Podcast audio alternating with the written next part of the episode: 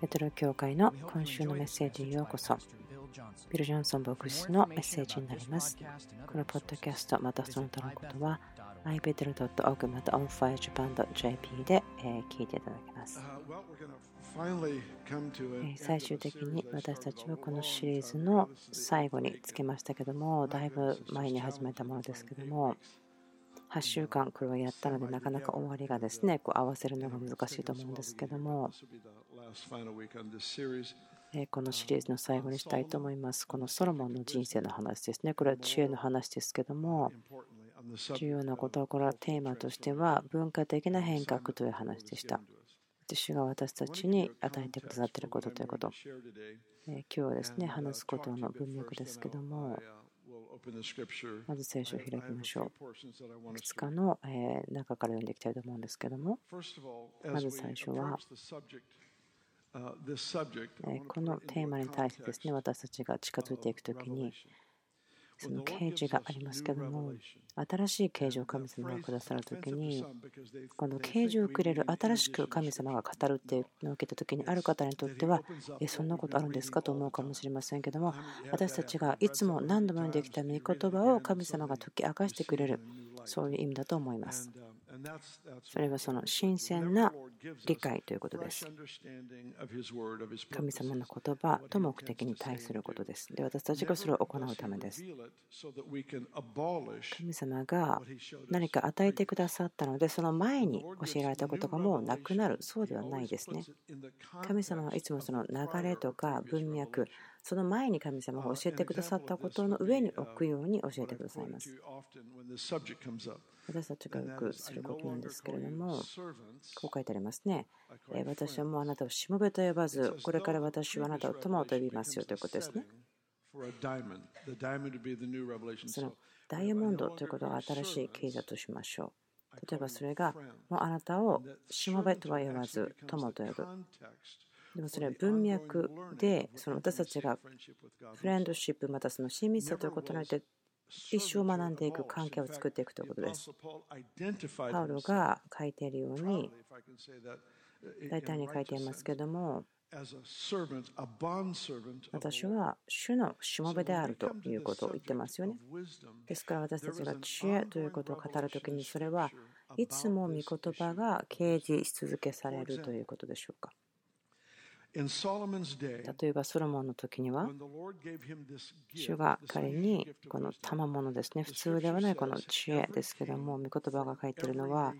全ての国からの全ての王たちが彼らの場所を離れて旅をしてエルサレムにやってきた。それは単純にソロモンの前に座って知恵を受け取るためであると書いてあります。神様の働きのことが分かると思うんですけども、福音のまゴールというかですね、今私たちはこの教会から何百人もの方たちをいくつかも分からないぐらい世界中に送り出すんですけども、もちろん私たちはその福音のゴールとして出ていくということを覚えてます。その宣教、そのミニストリー、国々に出ていく、そのことを何年も何年も毎日本当に熱心に献身してやってる人がいます。それ素晴らしいです。またその違う視野から見るところなんですけれども、主のその知恵によってですね、その親密さ、知恵、経験、それを学ぶとどうやって人生を生きていくのか分かるんです。それをすることによって私たちはその、ま成功する繁栄しているコミュニティ共同体それらを組み立てることができますその繁栄というのはその経済ビジネスが繁栄するだけでなくて夫婦関係とか家族のつながり子どもたちが神様の目的とか運命の中を育てられていくとかまたビジネスが成長しくということですね。この祝福神様の行為というものは人々の上にあるということ。その信玄という言葉がありますけれども、まそれは例え話とかことわざとかいうふうに私たち理解しますけれども、その言語の意味ですけども、治めるとか統治するっていうことなんです。ですから私たちこの知恵のある言葉ですね、信玄ですけども、これは私たちを整えて、それ何のためかというと、治めるためですね。命にあって治めるとありますけれども、命にあって支配するとありますけれども、イエスの皆によって貧しさ、貧困が壊されていく。その家族を3世代、4世代支配してきたその貧しさというのが命にあって支配することによってその家族の上からその借金とかその貧しさがそこに立ち壊される、打ち壊される、そういったものがあります。その反映する成功がどのように見えるのかということ、その主からの導きによってそれがどう見えるのかということ、そのために私たち召されると思うんです。主が私たちと共にしたいことということ。多くの私たちはですね、こう考えてきたかもしれません。こう言いましょうか。時に私たちは、例えば悪いことが人生で起こる。教会は、その主との取り扱い、これは訓練である、試練であるという見方をしているので、その人生をどう取り扱うのかというのを少しこう外れてしまって離れてしまったかもしれません。このこと前に聞いたことあるか私分かりませんけども分かりますか？その教会が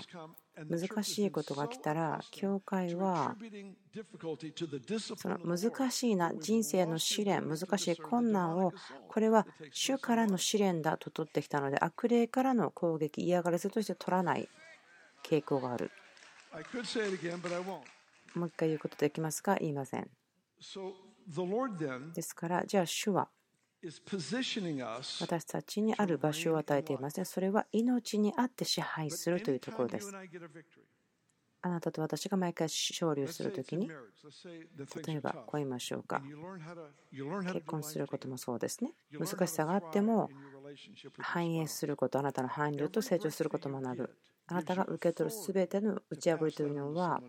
他の方にその打ち破りを渡す権威が与えられますね。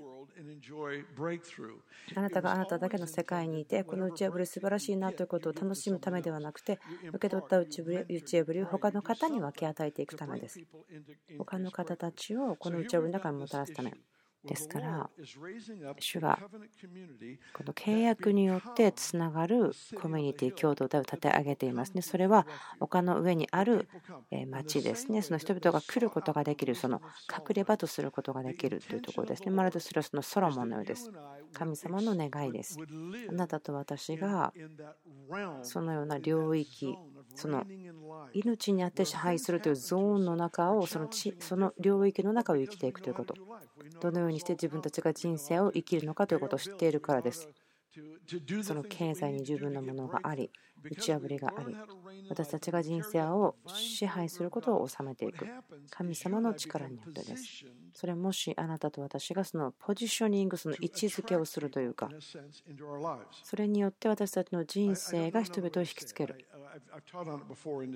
前にこの話をしたんですけども。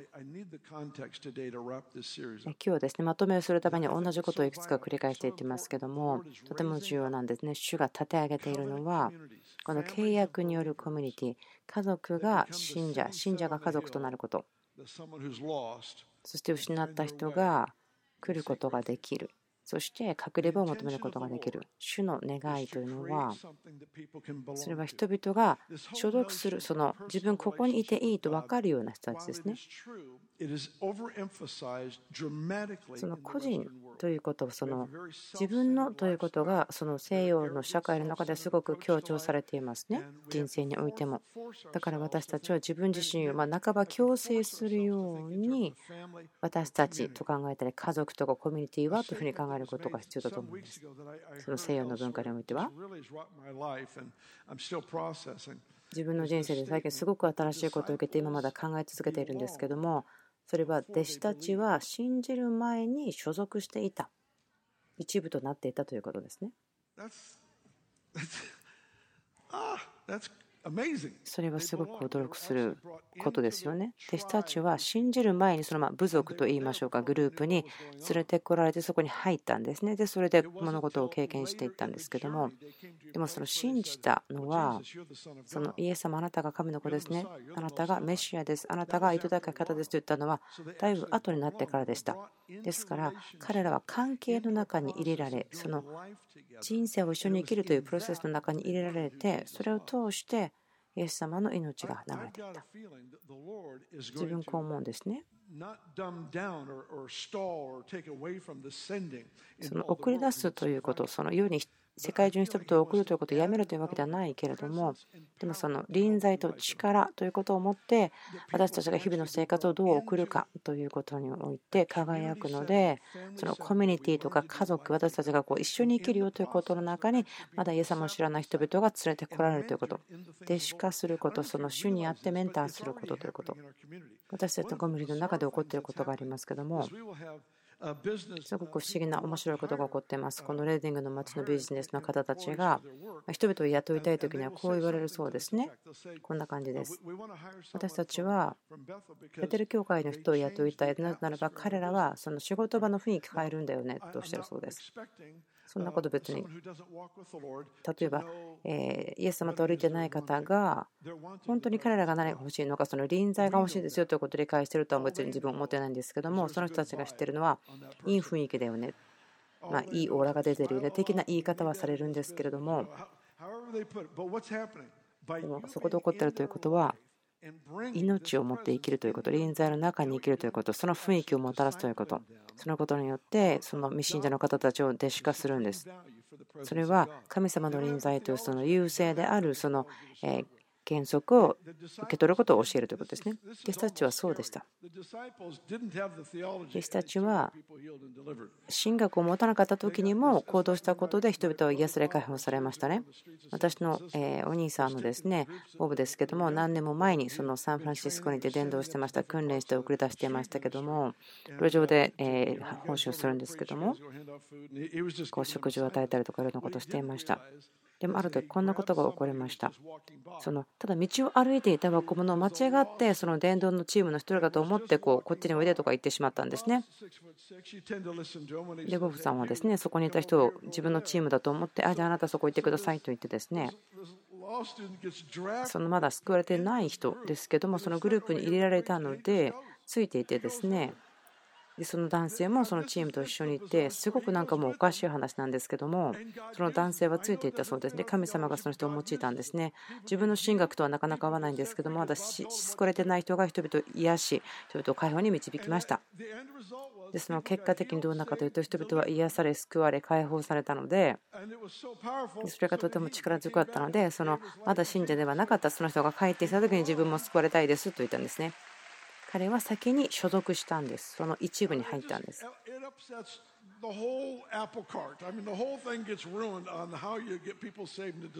だからどのようにして人が救われるか訓練されるかというのはすごくえっと驚くことがあります。その所属するということがあります。主が今していることはその町、コミュニティにすごく心があるということですね。家族もそうです。私たちの父親と言いますね。私の父親ではありません。私たち。その私ではなくて私たちというのがキリストの思いでしょう。この何かこう重なっているような恵み私たちが一緒にいるとこう背負っているような恵みがありますね。一人では持っていることができないものがあります。恵み、油注ぎ、信仰、人々が賜物を持って共に働くときに私たちは多くのことを達成することができます。主がその立て上げているのはその人々が単数ではなくて複数ですね、グループでいるとき。あなたの考え方をですね、またその感じ方ですね、状況が支配するのに疲れてる人いませんかね。知恵とか予言的な性質ですよね。それはとても知恵とつながっていると思うんですけども、少しまた説明しましょうか。知恵というのは予言的な本質があるんですね。例えばそのあなたが絵を見ただけだとするかもしれません。でもその知恵というのはその後ろにあるものが見えるんです。知恵というのがはっきり分かるもの以上に見るんです。ですから私たちが神様の知恵という時にはそれは神様の目で何を見ているかということを見ることができるということです。それは神様の考え方ですね。まだそこにないけどもあることによってチャレンジやジレンマを解決していくということ。神様の知恵。主が私たちをその自分たちが命の流れ、勢いのあるものとしてのライフスタイルに召しているように感じます。まだ先がありますけれども、聞いてください。例えば、王様。王様がソロモンのところに知恵を受け取るために来ましたね。ということは、もし神様の思いが私たちにとってすぐに入ることができる場所にあるならば、つながることができるならば、世界中の人たちは、その人たちの中に入っているすでにある恵み、賜物を持って聞きに行きます。国々の王が長い距離を旅行してソロモンのところに行ったのは誰かが彼らに命令したんではないんです。彼らがうちにすでに与えられたそのポジションによって持つ与えられるその願いによって彼らはやってきました。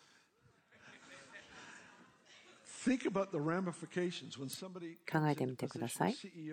例えば会社の社長。また大きな工場とかまたはその政府市長そのような立場になった人ですよね。ポジション、またそのエンターテインメント、スポーツ、それらをリードする人たちもいますけれども、医者や病院を運営する医療関係の方たち、そのような人たちの中にあるものは、そのポジションとともに与えられるものですね。その知恵を求める心すれ恵みであるんですけども私の提案ですよね。それ人々の心の叫び。それは長い間答えられていないんではないかなと思うんです。それは教会がこう考えてきたからです。私たちここにいる人たちが霊的であってあちらにいる彼らは世の仕事をしているというふうに思ってしまっている。感謝なことに何年かの間に変わっていますね。前からですけども変わってきてるということですね。彼らが持っているもの、神様が与えている上か分けがあるということ。それに対して私たちはそのアクセスを持っているんですね。つながることができます。あと何でしょうか？はい、では聖書を開きましょうか。出エジプト記の31ですね。開けましょう。出エジプト。出エジプト記の31章。話すために話している今そんなところでしょうか。何か言うまで私話し続けていますからね。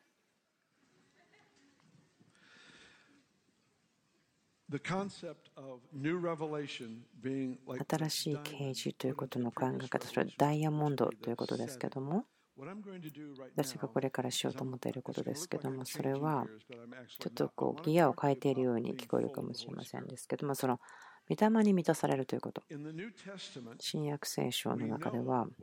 私たちがどういう意味かそれ知っていますけども、それはイエスが弟子たちに言ったことですね。エルサレムを離れず、あなたが天からの力で満たされるまで、力を消されるまで待ちなさい。御霊に満たされる、精霊様が豊かにあふれる、満ち満ちたというところがありますけども、その満杯ではなくて、本当に満杯なのは溢れ出るまでということですね。ですから、そのどれぐらい中に入っているかではなくて、溢れ出ているかということで、その満ち満ちたということが分かると思うんです。私たちは入れ物ですね、コンテナではなくて、器なんです。ですから、溢れ流れるためなんですけども、新約聖書では新しい啓示ですね。それがダイヤモンドのもの。それは主の霊が私の上にある。それは囚われ人を解放するためである。主の霊が私の上にある。ですから病が壊される。人が癒される、解放される。先週ですね、私はアトランタにいたんですけども、ある女性が来たんですね、集会の中ですけど、7年ぐらい前ですけど、その私、あなたの集会でがんが癒されました。で、その種類のがんというのは、再発をする可能性がすごく高いんですけども、彼女はもう7年間、それから過ぎているんですね、6年ですけど、過ぎてるんですけど、何のその再発の変象徴もないということですね、主を賛美します。その恐れをですね神様が打ち砕いてくださったその苦しみを取り去る恐れとか焦りそれらのこう煩いを人々から取り去ったそのための力が私たちの上にある。それは力のためです。それがダイヤモンドです。そのセッティングを見ていただきたいんです。それがエジプトエジプト記の31ですね。主はモーセに告げて仰せられた。見よ私はユダ部族のフルの子であるウリの子。ベツァルエルを名指して召し、彼に知恵と英知と知識とあらゆる仕事において神の霊を満たした。それは彼が金や銀や青銅の細工を巧みに設計し、アメコミの宝石を掘り、木を彫刻し、あらゆる仕事をするためであり、私はすごくこの聖書箇所大好きなんですけども、これはモーセの宮を作ってるとこですけども、これが聖書の中で私たちが見つけられる最初に御霊に満たされた人ということです。このポイントは、御霊が満ち満ちたところにある。というか、そのようにされた人のところにあるのは知恵です。それは仕事を創造的に行うということ。神様の本質が仕事またそのアートのようなものの中から出されるということそしてそれはコミュニティが祝福されるために行われたことですね全ての人というのは与えられていることという仕事がありますけれどもそれは私たちの周りの人々に益を与えるためですねリーダーの人の場合はその人に与えられた影響が人々に対して良い影響を与えるためですね。人々を自分のもとに注目を自分のところに集めるのではなくてその影響下にある人々に良い人生を与えるためです。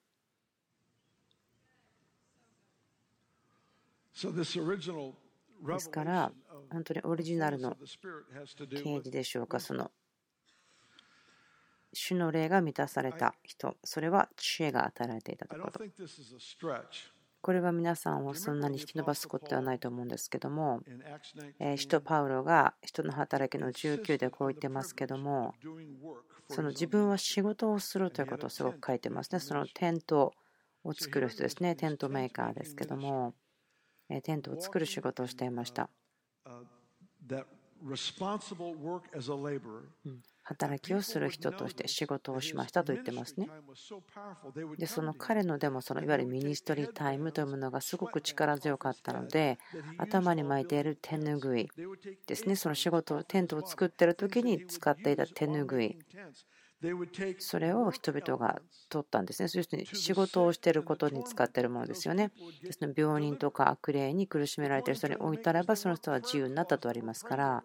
まるでそれは祈りの布のようですよね。祈られた布としてのような機能があったというような。でもそれは仕事をしていただけというか仕事の中でのものです。創造的な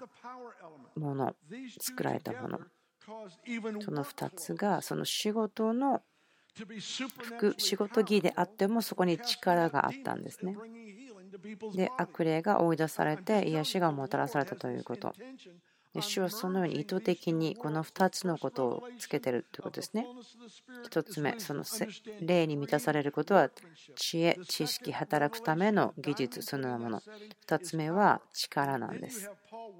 そしてパウロがテントを作っている。で、その仕事着で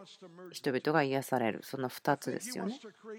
神様が立て上げたいと思っているのは、その2つのもの、その知恵と力、両方をですね、用いて、その仕事と言われる場所、マーケットミニスター、また教育の場において、力と知恵を持って歩いていくという人たちを立て上げたい、そのグループを作りたいと願っていると感じます。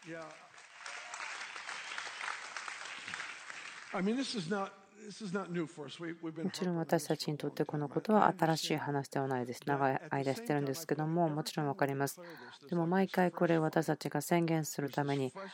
新しい炎、また新しい油注ぎを感じます。主が私たちの考え方を変えたいということ。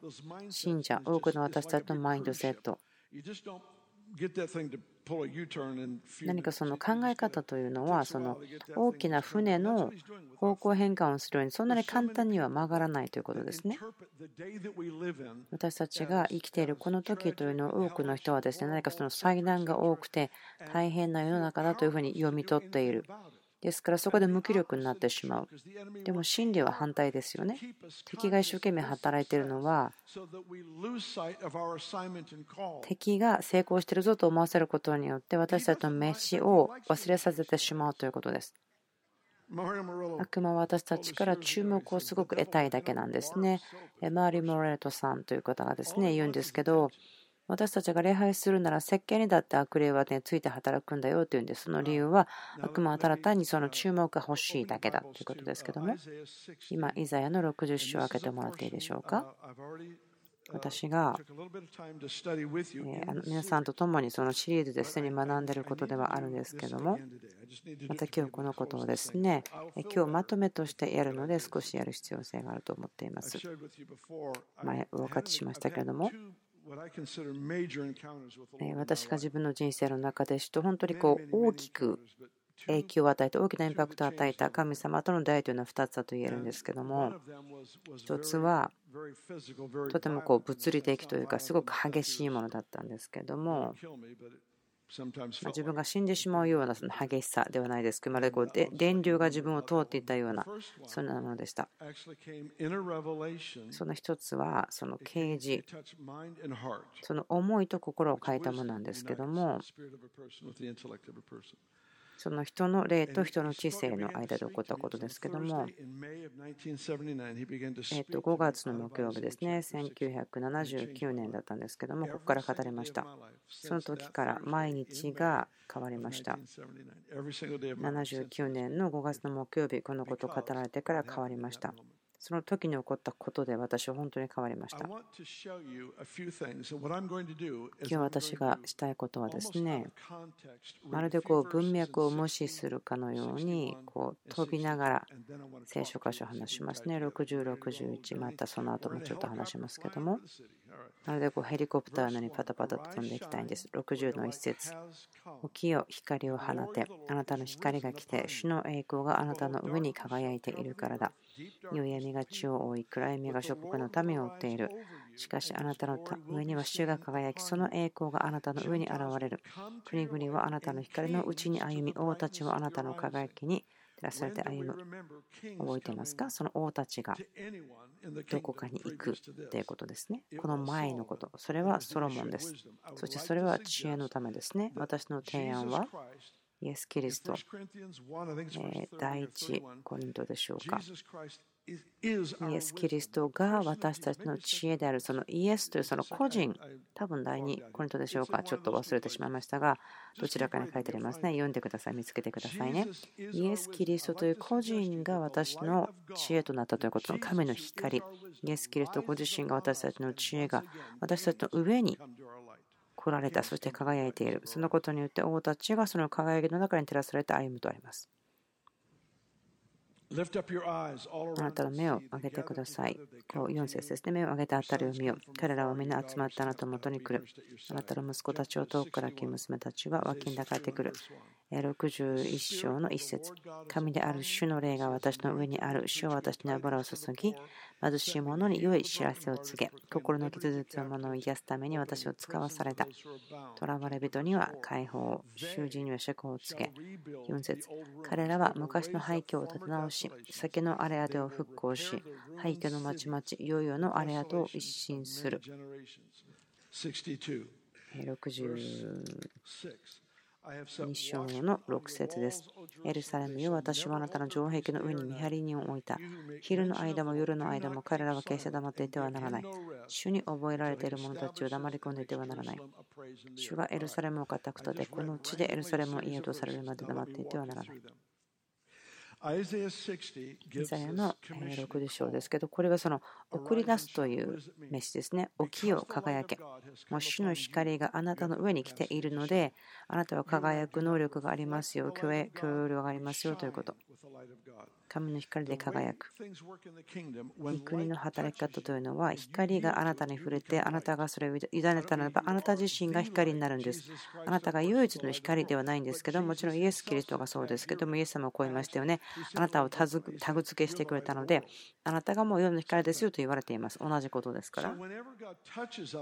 神様が私たちを触れるときですね、それは私たちの本質と、またその生きるための許容量を変えるんです。可能ですよということが変わります。イエス様が世の光ですけども、起こったことは何でしょうか？私が彼を表すだけではなくて、私の中に住んでいるので、私は輝きますということ。イエス様が言うんですね、立ち上がってください。私が光ですよ。人々来ますよ。こう言ってるんですね。暗闇が諸国を覆っている。でも私の光はあなたの上にある。私の栄光があなたの上に現れていると言っています。とても大事なんです。この次のところではこう言うんですね。神の民が気がつくんです。私たちのキャパシティを変えるのに十分である。だからそれによって私たちは人歴史を変えることができるということに気がつく。ですから急に立ち上がったら王たちがあなたの光に照らされて歩むということになるんです。どういうことでしょうか。ソロモンの影響ですね。ソロモンエフェクトというのは王たちがあなたの影に照らされて歩むあなたのもとに来るというのは私たちが全部知ってるわけではなくてあなたの人生の上の行為を見る。神様があなたのためにしていることを見る。神様のやっていることがあなたの人生にあるのでそしてあなたがどのようにしていけるかということによってその光あなたの安全あなたの守りの中に人々が入ってくることができます。イエスは私たちを教えてますね。人々の前であなたの光を輝かせて、人々があなたの良い働きを見て、その天の父の天の父を褒めたたえるようにしなさいというふうに書いてあります。イザヤの60、起きよ光を放て。あなたは地上の王たちを引きつけますよ。61章、これ力による洗礼ですね。主の御霊です。次のところですね。壊れた人々、砕かれた人々が廃墟を立て直す人になるんです。最初、立ち上がってください。輝いてください。人々はあなたのところに来ますよ。主の霊があなたの上にありますよ。彼らは自由になって心の傷ついた人は癒され立て上げられますよ。彼らが立て直す人になりますよ。そのコミュニティその共同体ですね。人々のつながり神様のデザイン目的。でそれをするために私たちは黙っていてはならないしその共同体が行われるために神様に休みも与えられてはならないというふうにあなたに休みを取らず、神にも休みを与えてはならない、そのエルサレムが賛美が立て上げられるためにということですね。町が神様に栄光を与える。あなたは私に誉れが与えられるのではなくて、神様があなたの代わりに働いたのが見えますよ。そのために私はあなたにインスパイアを与え、力を与え、あなたの人生を変えた方に栄光を返しましょう。ここにはサイクルがありますね。神様の知恵が神の力と結びついたものです。これによって、その肯定的な良い緊張感をミニストリーの中にもたらす、バランスというか、それをもたらすんです。福音をもたらす2つの働き方があるんですけど、1つは大胆に福音を語る。もう一つはそのシステムの中で働いて影響を与えること。あなたの最も大きな必要がそれをどっちをやるかなということで表されると思うんですけども。私たちの文化の中では大胆に語るそのことを好きですね。私もその大胆に福音を語るもの好きですけれども。でも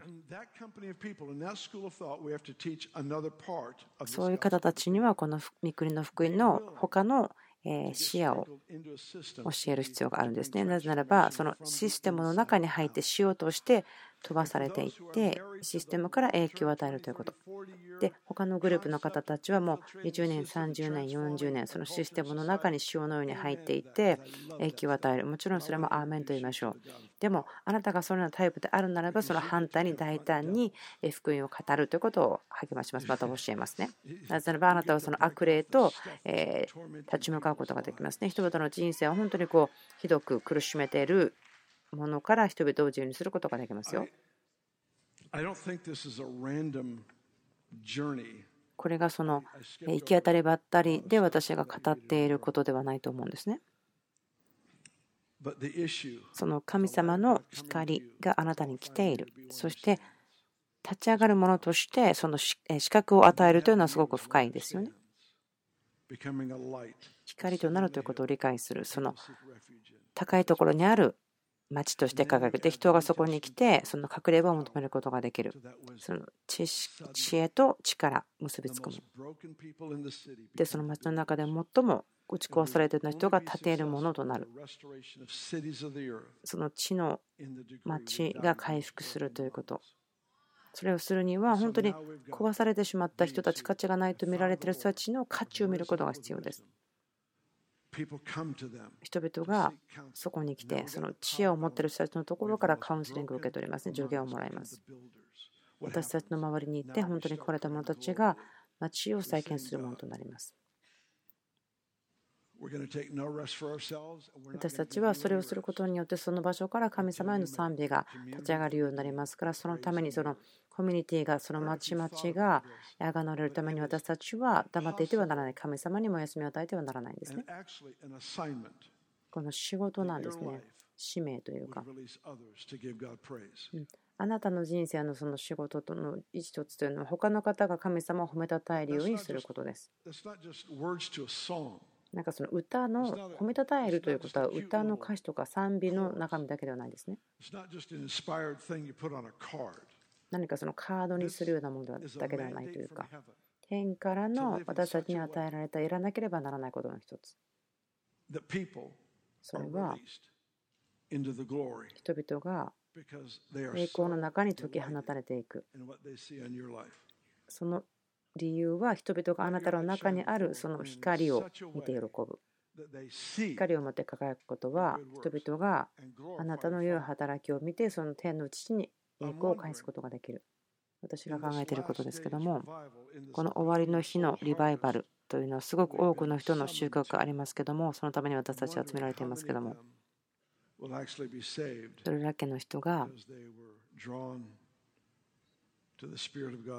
神様の霊が他の信者の方の人生の中に働いていることによってその命によって支配するということによって救われるんでしょうかと思ってるんです。その神様の臨在ということが分からなくてもあなたの顔から出ているもので分かるとかそれに惹かれるとかあなたは知らなくてもその人たちを弟子化しているんです。弟子としているんです。パッショントランスレーションということの、翻訳からですね語りたいたいんですけども賜物の話ですねあなたがこの賜物をこの人にあげるならばあなたはその良心を覚醒させていますと言っていますそのテーブルに座って食事をしてレストランにいたんですけどもそう思ったんですね。あ私はこう今日このウェイトレスさんの方をすごく祝福したい。だからそのプレゼント賜物というのをもう非常識なぐらいに与えましょう捧げましょうしたとする。それをしたならば私が始めたプロセスというのはなんかその方の良心を覚醒させる起こすということだそうです その良心を覚醒させる、起こす、眠っているものを起こすんです。それは神様の価値ということに人を覚醒させるということですね。あなたの光を人々の前で輝かせなさい。そうすれば人々は天の父に栄光を返しますよということ。どれだけの人が神様に誉れを捧げているあなたのゆえにそれをしているということが気がつくのかということ。でその時に自分の救いと彼らが直面するのかということ。思うんです。今週私が関わっていることはしていることは意図的なライフスタイルそうです。私は病に立ち向かいたいです。その人々が苦しめられていることに対面したいです。そして、御国をもたらしたいです。でも同時に、私が街の中、コミュニティの中にしようとして、振られていく。ですから、人々がそれによって信じる前に所属することができる、そのプロセスにおいて。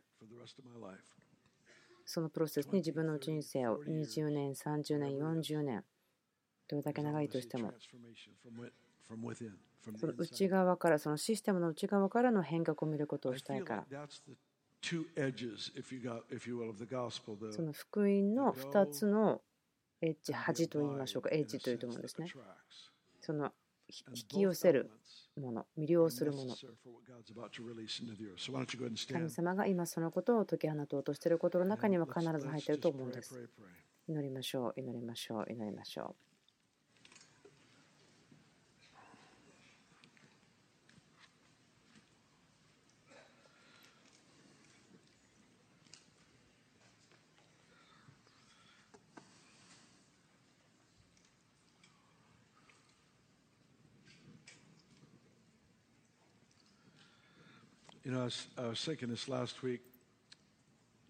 え先週ですけれども、何週間か前ですね。話したんですけど、え弟子たちが釣りをしていた時にイエス様が言いましたよ。ね、その網を反対の方に下ろしなさい。私いつもそのことを考えるんですけども、すごい面白い話だなと思って考えてるんです。神様の親切さを表していることと思うんです。でもこのように思ったことなかったんですけど、こう思ったんです。この人たち漁師ですよね。でそれが仕事です。なりわいですから、イエス様は彼らにビジネスアドバイザーとして語ったんですね。わかりますか？もしあなたがその網を反対に入れてもう網が破けそうに重くなった時に周りの人があなたを見た時にそしてそれは他の船が何も取らなかった時にイエス様が言ったことをやったらそうなったと。そしたらもちろん注目されますよね。人々があなたのところに来てあなたが持っているもの自分も欲しい。うん、それを言う時にですね言われたら僕が網を置いたところにあなたも網を投げればいいんじゃない？と言うですよね。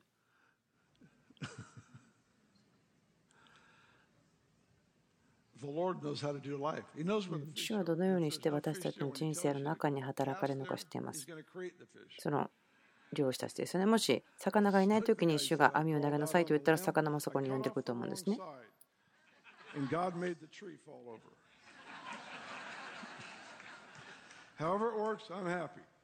どのようにしても働くかもしれませんけど、祈りたいですね。その知恵という話をせ、えー、シリーズでしてきましたけども、今日まとめたいと思うんです。天のお父さん、あなたの恵みがこの教会家族の上に、え解き放たれることを祈ります。あなたがどのようにして考えるのかということをいつももっと考えることができますように。それが悪魔によって簡単することを私たちが拒否することです。私たちがこう小さく感じる、それはないようにします。祈ります。主よその人生のための命のための知恵、この部屋にいる人すべてが、その権威を与える人々に対しての影響を与えることができますように。あなたのゆえに。あなたが私たちにどこに網を受けなさいと言われましたから、あなたがその面倒を見てくれます。その恵みを祈ります？私たちのこの体の上に来るように、今、イエス様の素晴らしい皆によって。主を祈ります。私たちの命が人々の心に神様の情熱を移すものになりますように、イエス様の皆によって祈ります。アーメン。今週のメッセージ聞いてくださってありがとうございました。ポッドキャスト、えー、iBedel.org で聞くことができます。また、OnFireJapan.jp でも聞いていただくことができます。